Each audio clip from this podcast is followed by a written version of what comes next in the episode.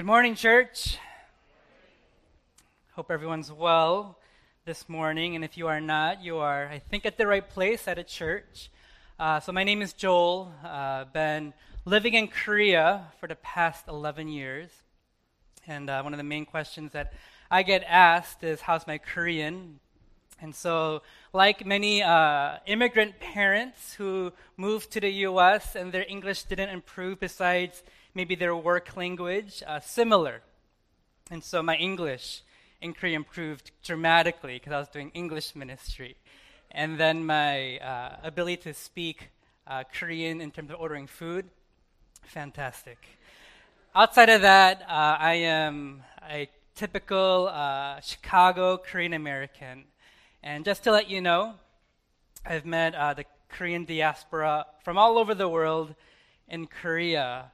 And we, Chicago Korean Americans, are the worst in Korean. I'm not sure why, but usually on my staff we have um, a Korean British lady, uh, a Korean uh, Austrian uh, college intern, a Korean Argentinian, a Korean Korean, and a half uh, white, half Korean who you know went back and forth uh, from Korea to the U.S. And they're all fluent. They're all fluent, and uh, as uh, LJ shared, Pastor LJ shared, um, yeah, we started. I started the church to see healthier churches uh, in Korea, and uh, it's it's the irony of God. It's, it's the it's the um, the comedic nature of God to choose the one who can't speak Korean to plant the church in Korea for not just English speakers but for Korean speakers. And this past uh, year, uh, I actually announced that I'm going to be stepping down as the Lord was leading our family away.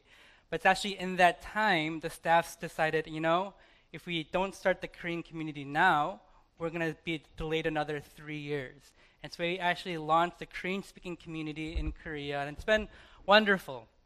And uh, it's, it's, it's very weird for me to be back uh, because America's changed a lot, I've changed a lot. Um, so much has happened, I think, in, in our lives. It's good to see some familiar faces where we went to college and all of that. But, you know, hopefully through this time, this morning, as, uh, as the church is in transition here, as I'm transitioning, that God would have a word for us. So let me, uh, let me pray and let's get started. Father, you are our God. You're not just a God of America, you're not just a God of Korea. God, you are God. And there is no one else. God, our heart's tendency is to make other things God. And it's in that we see the futility of that. So, God, open our eyes again. Help us to see your beauty. May we worship today, not because we have to, but because we want to. We're reminded again of God, your beauty, your goodness, your grace. And may our hearts be drawn, pulled to who you are open our eyes. We pray this in Jesus' name. Amen.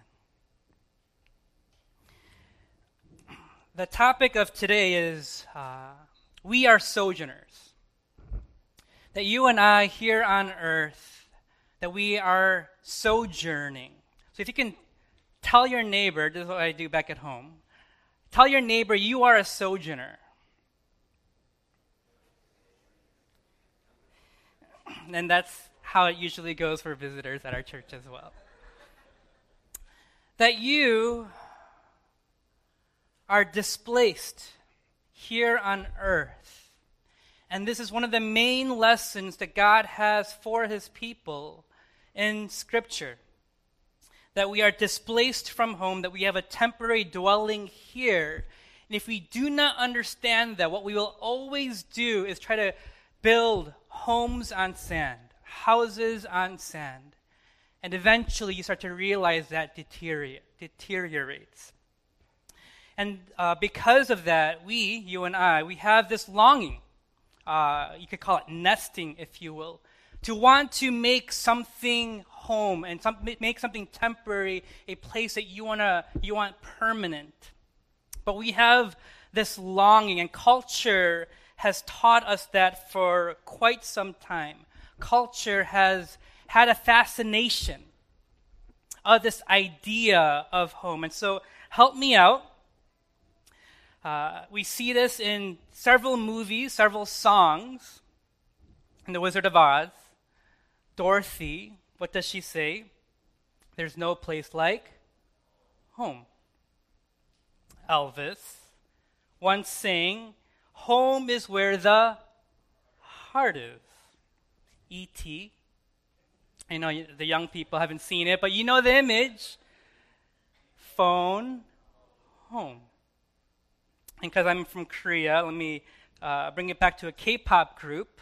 And I know that uh, 10 years ago, a K pop reference wouldn't have uh, connected, but even if you don't have any Korean connection, you know K pop. And so the original uh, K-pop group Seo some of you know Seo saying, "Come back home." Throughout culture, throughout generations, there is this sense, this longing to be home. I mean, Charles Dickens, you know, well-known author, once said the word home is stronger than any word that any magician or uh, that any magician can conjure up. That's the power of the word home. I mean, it's so powerful that when you miss home, we actually call it that, that pain, we call it something to be homesick. Not because you're physically ill, but because your heart so longs for something that it's in that desire for home, there's a, a pain that grows within you. And what you will see is that throughout Scripture, God is always helping His people understand this is not home. And so if you can tell your neighbor, this is not home. This is not home, and we have a longing for home. So in this text, Jesus exhorts his people, his disciples, in verse 1. And so if you don't have your Bibles open, I encourage you to open up your Bibles, turn on your phone, don't go on Instagram. Because I'm going to refer back to Scripture regularly, and it's not up here, and it's for you to be able to get comfortable with Scripture. Uh, so that you're not always depending on a screen, but especially if you are new to church. If you don't know this Christian culture well, it's okay for you to just download an app now and just get comfortable with it. So we're in the book of John. It's written by uh, the disciple John, called the Beloved One. And he writes this account, and this is right before he goes to where Jesus goes to the cross. It's the night before. And his disciples are anxious his disciples are troubled. And so in verse 1 of John 14, what you see is he says, Let not your hearts be troubled. Believe in God, believe also in me. Jesus knows that his disciples are anxious. Because all week he's been telling them of what will happen, that he will lay down his life that he will go to the cross. So, twice this week, Jesus even himself shares honestly in John 12 27, now is my soul troubled, is what he says. This is Jesus speaking.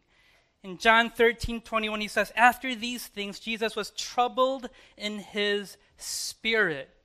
It would have been entirely appropriate for his disciples to be comforting Jesus.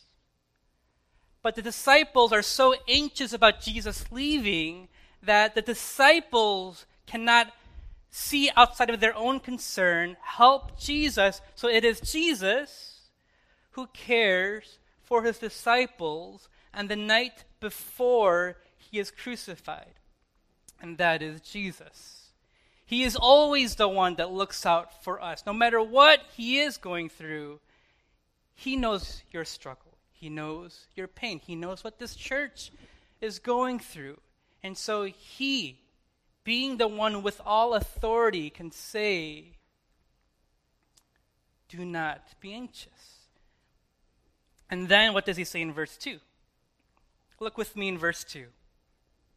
In my Father's house are many rooms. Do not be anxious, do not be troubled. And in verse 2, in my Father's house are many rooms. If it were not so, would I have told you that I go to prepare a place for you? We would call this place heaven. But isn't it so interesting? As Jesus is about, is about to depart from them, how does he comfort his people, his disciples? He doesn't talk about heaven as this ethereal place. He talks about heaven as home. I'm going to my father's house. In my father's house, there's many rooms. I'm going there to prepare a place for you. How does he comfort his disciples in the midst of anxiety and being troubled? He talks about home he talks about home. Jesus comforts his people by telling them about their true home. What's Jesus doing? He's helping the disciples understand their greatest longing. This is why your hearts cannot rest, because you're not home. So he talks about heaven as home. We see this throughout all culture. And one way that we see it is through Frodo and Samwise Gamgee. In their journey to destroy this ring, what do they do when they are uncomfortable, when they're distressed? They think about the Shire. They think about the strawberries. They think about laying their head on their bed because that's what home does. It's the place where you rest. But the thing is, the disciples, they had a home. So why is it that Jesus tells them about this other home? It's because Jesus knows these homes here will not last. These are not your true homes. So even though he can say, You'll go home after I am crucified, he does not do that. He says, Do not be troubled. Let me tell you about home. Helping them understand this is where your hope should lie, not in the comforts of this world, but in the comfort of the next. Have you ever thought about why a home is so important? For most people, they don't. For most people growing up in a, most, in a, in a comfortable home, for many of you, you have very nice homes and nice cars. Chances are this is not a question that you ask regularly. But you know who does ask this question? What is home? What's the meaning of home? What do I long for home? Do you know who asks that question? Those who come from broken homes, those who come from hard times when they grew up. Maybe going through a divorce will do that. You know who else asked that are military families where they're moving around constantly? Others who ask that are missionaries, those who live abroad for quite some time. And then you come back home and you recognize, oh, this is not home. And then when they go back to that other country, they don't feel like they're at home. Home, what is home? I would define it as home is the place where you belong. You just recognize, oh, this is where I belong. It's a great feeling. If you feel that here, that's wonderful. You feel like that maybe here in this church community.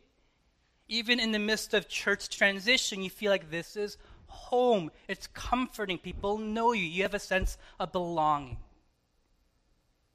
And that sense is so important. When that's rattled, there is no foundation. So I went to Korea in 2011. After graduating seminary, I had an opportunity to serve at a church called Onnuri Church. 70,000 people. It's like a small city. In that, I had the opportunity to live in a place where I would call not my home. But it was interesting. If you visited Korea or if you visited a place where you feel like everyone else looks like you, you have a sense of belonging. So I remember feeling that as I would leave, walk out the subway. And one, uh, in the first week of arriving in Korea, looking around and thinking, oh, this is interesting. I feel like I belong. And it wasn't a spiritual sense, it was because everyone else had black hair and an Asian face. So I thought, oh, home. And then I would start to speak. and very quickly, I would recognize I'm not home. And the other would recognize, oh, you are not, you're not, you don't belong here. And so, if you don't know Korean, to say hello is 안녕하세요. All right? I'm not sure how that sounds to you. To me, it sounds pretty good. to the average Korean, it sounds like 안녕하세요, right? It's, it's this American accent. And uh, when I shared this story with my wife, she's like, Oh, you don't have to exaggerate your American accent. It's very evident to the Korean ear. And so immediately I sensed, I belong, but I don't. So, what did we do to get this sense of belonging? There's another pastor who served at the church. He was also a Korean American. Some of you who went to college with me would know him. Uh, we call him Wookie, uh, Pastor Mike. And so, Pastor Mike's family and our family, every Sunday, you know what we did? We would go to McDonald's. McDonald's in Korea. And you might, be, you might be thinking, oh, is McDonald's in Korea is it better? No, it's worse. And so, why do we go to McDonald's? when you can eat the best of Korean food? Because it was home. Because when you would order a Big Mac and you order the french fries, even with my Korean or my American accent, I can order it Big Mac. And we would eat, and that was home. I remember talking to another pastor. And, you know, he would say, when I go home, all I want to do is turn on the TV and hear the sounds. Did it, did it. Many of you know what that sound is. It's a sound of ESPN. It wasn't because he's so interested in following that sport, it's just comforting it's the sounds of home. You see, when you're displaced from home, that longing becomes great. You will find homes here, but never ones that last.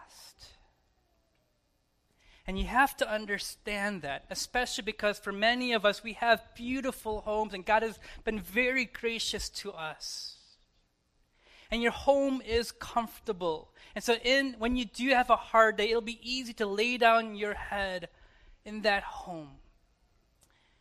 But it's in those moments you still have hardship and those that hardship is a reminder this is not home. No matter how beautiful of a house you can build, no matter how much safety you ensure, as, you, as, as much as you want to protect your children, you recognize they are not safe here in this world. For us, a great concern is sending our kids to an American school. Because for some reason, schools in America are not safe anymore. And it's these reminders no matter how much you do to protect yourself and your family, you're never safe. Because this is not home. And this is a lesson that God is teaching his people throughout Scripture. From the beginning of the mission to the end, God is teaching his people this is not home. And so to Abraham, after Genesis 1 and 2, and the fall, and you see mankind becoming more and more wicked without a heart for God, where every intention of the heart was evil, you see in Genesis 12 God coming down and giving Abraham a mission. And what is that mission? Go from your country and your kindred and your father's house to the land I will show you. Why is it that God had Abraham go? He could have, God could have said, Stay, and I will redeem this land. But God knew what he needed to do in Abraham to displace him, to have him feel uncomfortable, so that his natural desires are now for comfort and for that to be found in God. And you would think, okay, after Abraham, then the people settle. It takes generations for his people to settle. And so Isaac is told, sojourn in this land because of a famine. Jacob, because of his own sin, is told, arise, flee to Laban, my, fa- my brother, flee to Laban, my brother. And this is his mother speaking to Jacob. Joseph is taken, right, to Egypt. The Israelites in their slavery, God could have redeemed them. God could have taken Pharaoh out and given Israel Egypt, but he does not. He says, No, go from this place into the wilderness and worship me there. And why does God keep his people in the wilderness? Yes, because of their struggles and their sin, but also to teach them. Man does not live by bread alone, but by every word that comes from the mouth of God. The New Testament is no different. Jesus himself, God himself, comes down. And what the, how does he describe himself? When people want to follow him, Jesus, I will follow you. Jesus responds, the Son of Man has no place to lay down his head, helping him understand if you follow in my footsteps, this will be your testimony. This will be your story. Disciples, go. Don't stay, go and make disciples. Christians in First Peter are called elect exiles. Those two words are chosen together Exiles are those who are dispersed, who don't belong, but yet they are chosen. Do you see that paradox? You are chosen exiles, and that is the Christian. You are chosen, beloved by God, known by God, dispersed, uncom- dispersed, uncomfortable here on earth. And it's this struggle, the struggle of being a sojourner, highlights the reality of the Christian. And though you may not have lived abroad, though you may not struggle as I do of what is home, you are reminded every day, aren't you? When you see the news, when you see the division here in this land, it's a reminder in every which direction, from the outside or from the inside, from within your own family, the struggles that you have in your marriage, the struggles that you have in parenting, all reminders. Every tear that you shed is a reminder this is not home. And so Jesus goes on, shows you, okay, now that I've talked about home, this is how you search for home, this is how you find home. In verse 3 says, I am going to prepare a place. And do you see in verse 4 what he says? You know the way to which, to where I am going. Thomas said to him, Lord, we do not know where you are going. How can we know the way? When Jesus says, I have told you something, and the disciples say, Oh, we don't know what you are saying, it's not that Jesus was unclear, it's that the disciples are thick headed, are hard of hearing. Jesus says, You know where I'm going. Thomas says, so blatantly, We don't know. So Jesus makes it explicitly clear in this verse that most of us are familiar with. You don't know the way. You still don't know the way. Let me tell you the way in verse 6. I am the way. I am the truth. I am the life. You've heard this, you've seen this. What does it mean? Jesus is saying, I'm not a map. You don't come to me for directions. You don't come to me for advice. God, what should I do for this thing? God, where should I go in my Yes, he will give you advice. Yes, he is a teacher. Yes, he is a guide. In one sense, he is a map. But what he is saying here is, I am not just that. I am not just wise. I am the way. I am the truth. I am the life. Until you understand that, like Thomas, like Philip, you will not understand what I am doing and who I am. Don't just go to him for directions. If, if Jesus was simply a teacher, then the lesson is for you to be a moral person. And that's it. Be a good person. And unfortunately, that's what people think Christianity is. Be a good person. And that that is not why Jesus came. He did not come to make bad people good. He came to make lost people to be found, to be saved, to be known, to be loved, to find home. It's not simply directions, it's a whole uh, reorientation of life. And so he continues on in verse 6 No one comes to the Father except through me. Disciples are still confused. And so then in, in uh, Philip in verse 8, what does he say? Do you see with me in verse 8? Lord, show us the Father. It is enough for us. And then in verse 9, imagine Jesus saying these words to you Have I been with you so long, you still do not know me, Philip? Just a reminder Jesus goes to the cross the next day. His ministry is almost done. Obviously, the cross is pretty important, but besides that, it's, he's done, done. He's done all the teaching that he could. And he says to Philip, do you still not know me? Do you still not know me? What is it about the disciples and what is it about us? Why is it so hard to understand these biblical truths? Why is it so easy to hear something on Sunday and forget it not by Monday, but by Sunday afternoon. What is it about us?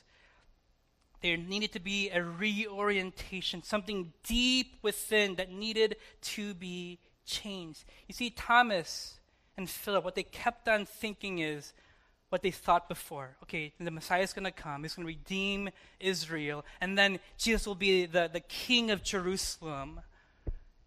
And we will be with him there and what he is showing them. He's saying, You cannot understand Jesus until we understand that Jesus is God and he has come to bring us home. Christianity will not make sense. Until you know that Jesus is God and he has come to bring you home, not make you a good home here, to bring you home. Not until you understand that will Christianity actually start to make sense? It's obvious, right? Especially for those of you who are well versed with this faith. It's obvious. But is it your heartbeat? How do you know that you are not putting your hope in this world but in the next? How do you know that you don't go to Jesus simply as a teacher and a guide, but that He is the way, the truth, and the life, that He is your God? How do you know? One of the ways that you know where you put your hope in is how you pray. What do you pray for? Are all your prayers about here in this life? Your finances, your family, your children, their future? Is that where all your prayers go? Or is it about home? God, help me to be faithful till I get home. God, help me to resist the sin so I can be so I can make it home. God, I pray for my neighbor. Yes, for their struggles, but God, may they know you so that they would go home. This is a struggle that we all have. We all have homes. We all can understand that this is home in one sense. But you will know that home does not truly feel like home. And this is one of the great lessons of life. One of the great stories the great classics that all authors refer to is Homer's Odyssey. In Homer's Odyssey, if you don't know this story, it's about Odysseus. A Greek war here after, after the Trojan War. He is, it's, the story is not about his time in the war. His story is about, the story is about his journey on the way home. And it's this journey of this, this hero taking 10 years to get home. And on his way home, encountering all these different people and, and challenges. But the kicker is this when he gets home, his wife doesn't recognize him, his son doesn't recognize him. And so, even near the end of the story, it's about him making home his home because his home is not home. And it's fascinating that this story that was written 7th century BC has resonated generations later. Why? Because this is a longing that we all have. This is something that we can all understand. Even when we are home and in the comforts of our own home, there's something within us, within us that tells us we aren't home. When Jesus says, I am the way, the truth, and the life, he is saying, I am the way home. I will bring you home, not simply by my teaching, but because of who I am. When you're displaced, when you're uncomfortable, don't just pray, God, help me to get over this situation. Maybe it's in the workplace, maybe it's family related. Often our prayers are short sighted. God, help me get through this. The idea that Jesus would say is no, let your hearts not be troubled. Let me tell you about home. What Jesus is saying is, yes, I will help you, comfort you now, maybe even heal you through sickness, maybe even bring you through the financial hardship. But my ultimate goal is not simply comfort and making home here on earth, but so that you would long for the next. And so it's in your it's in your discomfort you will find that God is doing a work within you. I found this to be especially true living in Korea. I have the privilege of being able to pastor a church where I mean, there's people everywhere US, Canada, Philippines, Mexico, Guatemala, France, China, UK, Germany, Austria, Malaysia, Vietnam, North Korea. I've got everybody. It's wonderful. I love doing ministry in Korea. And the thing is, many of them grew up in the church. But for some reason, I've seen lives radically transformed in Seoul. It's not because Seoul is that spiritual, it's not that spiritual. Why is it that I've seen so many people, their lives change while they were in Korea? Because they were displaced. They didn't have a home. There was something that they realized they needed. They had maybe put their faith in God, but it was in Korea, being displaced from the comforts of home, the comforts of parents and siblings and friends that they've had all their lives. It's in this place they now truly have to put all their money, in one sense, on God. In that basket. And say, okay, God, I'm giving myself to you. There's a guy named Gary. He was mid 40s when he came out to Korea. Wealthy, wealthy man. Had done everything that you could imaginable. He's had the girls, he's had the money, he's, he's had the career. He was out in Korea just taking a break, so tired of it all. Decided to start going to church. Ended up somehow joining my missions team, going to Cambodia to help trafficked people. And during the training, the weeks leading up, he had this dark demeanor. I thought, why is he going on this trip? all the questions that I would ask him were one word answers. Having a heart to heart with him, he shared a little bit about his struggles in life. When we go to Cambodia, we're working with children who have been trafficked or children who would be trafficked. And it was there when he was ministering to these children, he sensed God's love. And from day one, when I would ask him, hey, how are you doing? He couldn't respond without getting emotional. So you would think the emotions would wear off by day two. No. Day three, No, literally to the last day. Hey, Gary, how you doing? just, this big dude. And as I was talking to him, you know, he asked me once, "What do you think's going on? Why am I so emotional?" I was like, "I don't, I don't know. What, what do you think?" So as we were talking, he realized, "Oh, I've had so much comfort and pleasure here in this world, and never satisfied. But there, in the poorest of countries, with the poorest of people, he found joy. He found home. Why? Because he didn't have, he didn't, he, was, he wasn't able to lean on those comforts that he had. But now he had to put all his faith in God. And that's what Jesus is saying. I am the way. I am the truth. I am the life. I am not just a way. I don't just light a path. I am the path. All other paths are fraudulent, false claims, giving you short term pleasure, short term answers, never answering your deep longings. He speaks the truth. There are facts. He is the truth. Apart from knowing Him, nothing else makes sense. He's the truth about God. He's a truth come from God. He is God. Until you see him as that, Christianity again does not make sense. You see, he is the truth and he is the life, and that is why he is the way. So when he says, Do not be troubled, I go to prepare a house. Because he can say it because not because he's wise, but because he is the truth. And so lastly,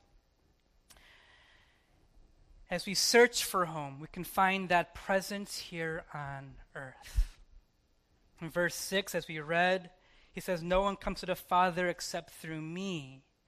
And he says, If you had known me, you would have known my Father also. And now on, you do know him and have seen him. He talks about the home in the beginning, the Father's house. And then he changes the language to my father. Do you see that? Do not be troubled. I'm going home to prepare a place, my father's house. And then he changes the subject to focus from the house to the father. Why? Because for Jesus, home is not heaven, home is where the father is. Right? This is home, right? You have a nice home now, but if your spouse is not there, if your children are not there, if your parents are not there, it's not home. It's comfortable, but it's not home. What Jesus is showing us here, the Father's house, it's huge, it's wonderful, it's awesome. But what I long for is the Father. Is that what you long for? Home. The home that we long for is not essentially a place, but it is a person. And this is the good news. God is saying, I am your home. No matter what kind of family you come, come from. I have, have I've had the privilege living in Korea, seeing Koreans who are adopted all around the world. And there's just something that they long, even if they come from a good family, something that they long for. Home, a sense of belonging. And here on earth, it's the presence of your heavenly Father that makes any place a home. And so I can say in Korea with my horrible accent, I found home. I found home doing God's work. And that will be the challenge for you. When you do God's work, you sense His presence. So even later on, he talks about that in verse 12 and 13. Once you know me, if you believe me, then you'll do my works. You'll do greater works than these talks about the work of God because it's only when you do the work of God you have the greatest sense of presence. You sense God's presence in a couple of ways. Once when you do your uh, do the study of the Word and you pray at home, even when, when you're home alone in your room, you sense His presence. You sense His presence here in the congregation. You see that throughout the Psalms. It's in the congregation you sense His presence. But one of the p- most powerful ways that you sense His presence, you take that step of faith, you do that crazy thing, go from your father's house to land I will show you. when you leave that place, you do that step of faith, the thing that God's calling you to do, it's the thing that, that where you have to put all your eggs in that basket. It's that kind of faith. When you do that, you recognize, oh, God is real. I'm not sure about you, but for me, who, who you know, I grew up in the church, struggled a lot as of maybe the past five years. Is God real? As a pastor, struggling with that recognizing am i do i believe this because of simply these thoughts that i've been told over and over especially as you see pastors and churches fail wondering is this gospel real and i'll tell you one of the ways that i've been most assured is not just reassessing my faith why i believe what i believe but going out in faith doing his work and then seeing him work yes i've failed many many times but it is in that place you sense God's leading. Sometimes you hear wrong. Sometimes you hear and you follow through and you see God work, and boom, all you can do is sing, How Great Thou Art. Because He's working. It's crazy to me that, you know, I was talking with, you know, Hung over there, haven't seen him since college.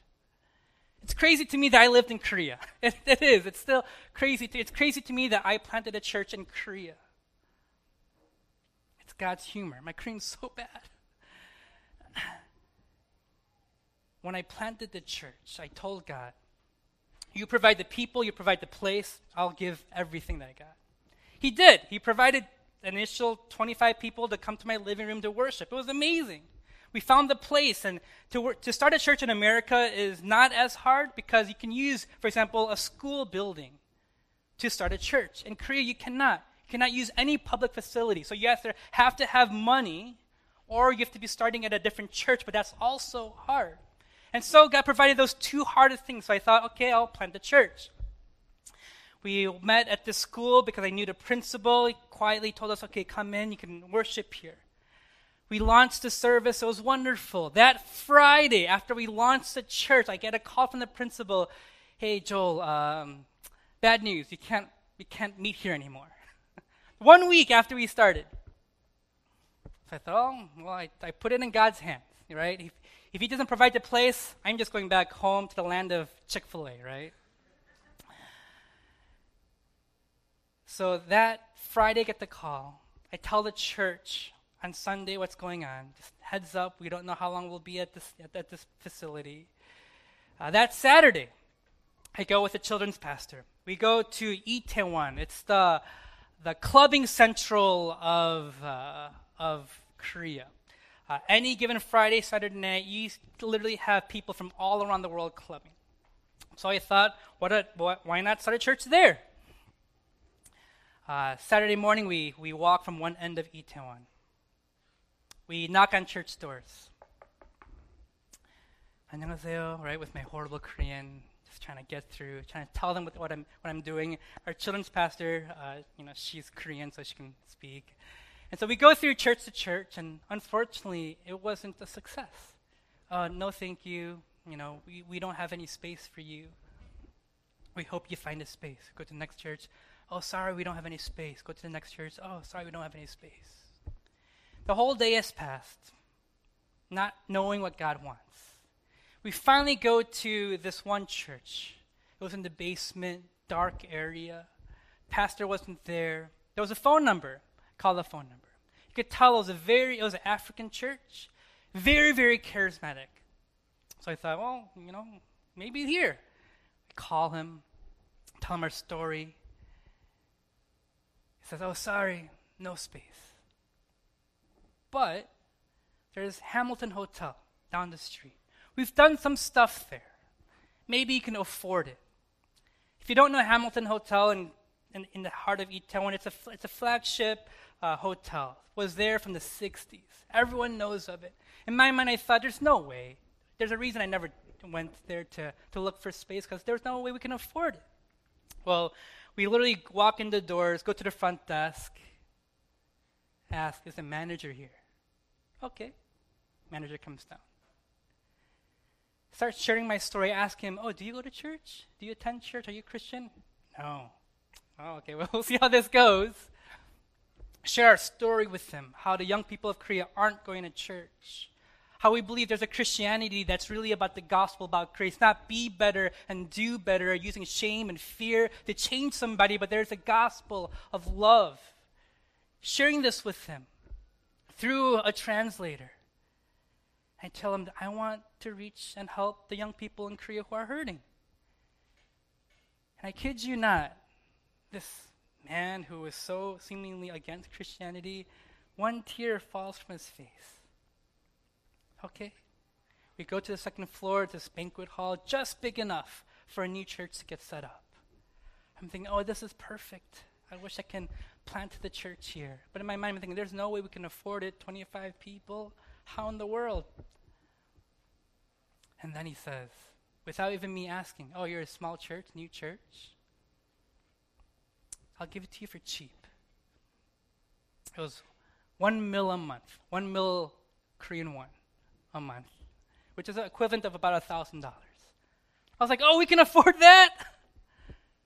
And so I told the church next week, hey, God provided. I can tell you another story, but I won't because of time, of how we ended up moving from there. And it's these times when you're pushed to your limits, you have no resources left. Thank God, you got to deliver. If you don't deliver, I'm not sure what I'm going to do. It's in that you recognize God's presence. You haven't seen God, but you can see Him when you obey. You see, you don't obey God to get something from Him, but it is in your obedience, in your going out, you see Him work. And how does Jesus then close this whole time? He says, Go and you will do greater work than I do. Isn't that amazing? You, little old you, little old me, will do greater work than Jesus. How can that be? Obviously, we're not going to do anything like the cross and saving people, but he's talking about scope. You will talk to people and be with people in ways that Jesus physically could not here in Naperville, here in the Chicagoland area. God has put you out here to be ones to bring others home. You see, this was a family mission the Father sends the Son. The Son goes to the cross. Son ascends, sends the Holy Spirit. The Holy Spirit resides in us. What do we do? We don't save people, we share about the work that Christ has done. There is no pressure outside of rejection and, and persecution, but outside of that, all you, all you are is a messenger. And you will, it is hard to put your faith out there, especially in this cultural climate against Christianity. But I promise you, the ways in which you will experience God is when you recognize you are a sojourner. You're not trying to put your treasures here on this earth, you're living for the next. So you can say, because of that, you can say, whatever may come, it's going to be okay. I may have no place to lie my head down here on this earth, but you long for the next. as uh, Jesus goes to the cross, as he, as, he go, as he is crucified, as he is buried, that Sunday morning as he ascends, Mary Magdalene goes to him, sees him. And this is what Jesus says in John 20, verse 17 Do not cling to me, for I have not yet ascended to the Father, but I go to my brother, but go to my brothers, family language home language and say to them, I'm ascending to my Father and to your Father. This is Christ saying this to my Father and to your Father, to my God and to your God. Family language. When you see him face to face on that day, you know what he will say? Welcome home. Welcome home. Well done, good and faithful servant. Let's pray.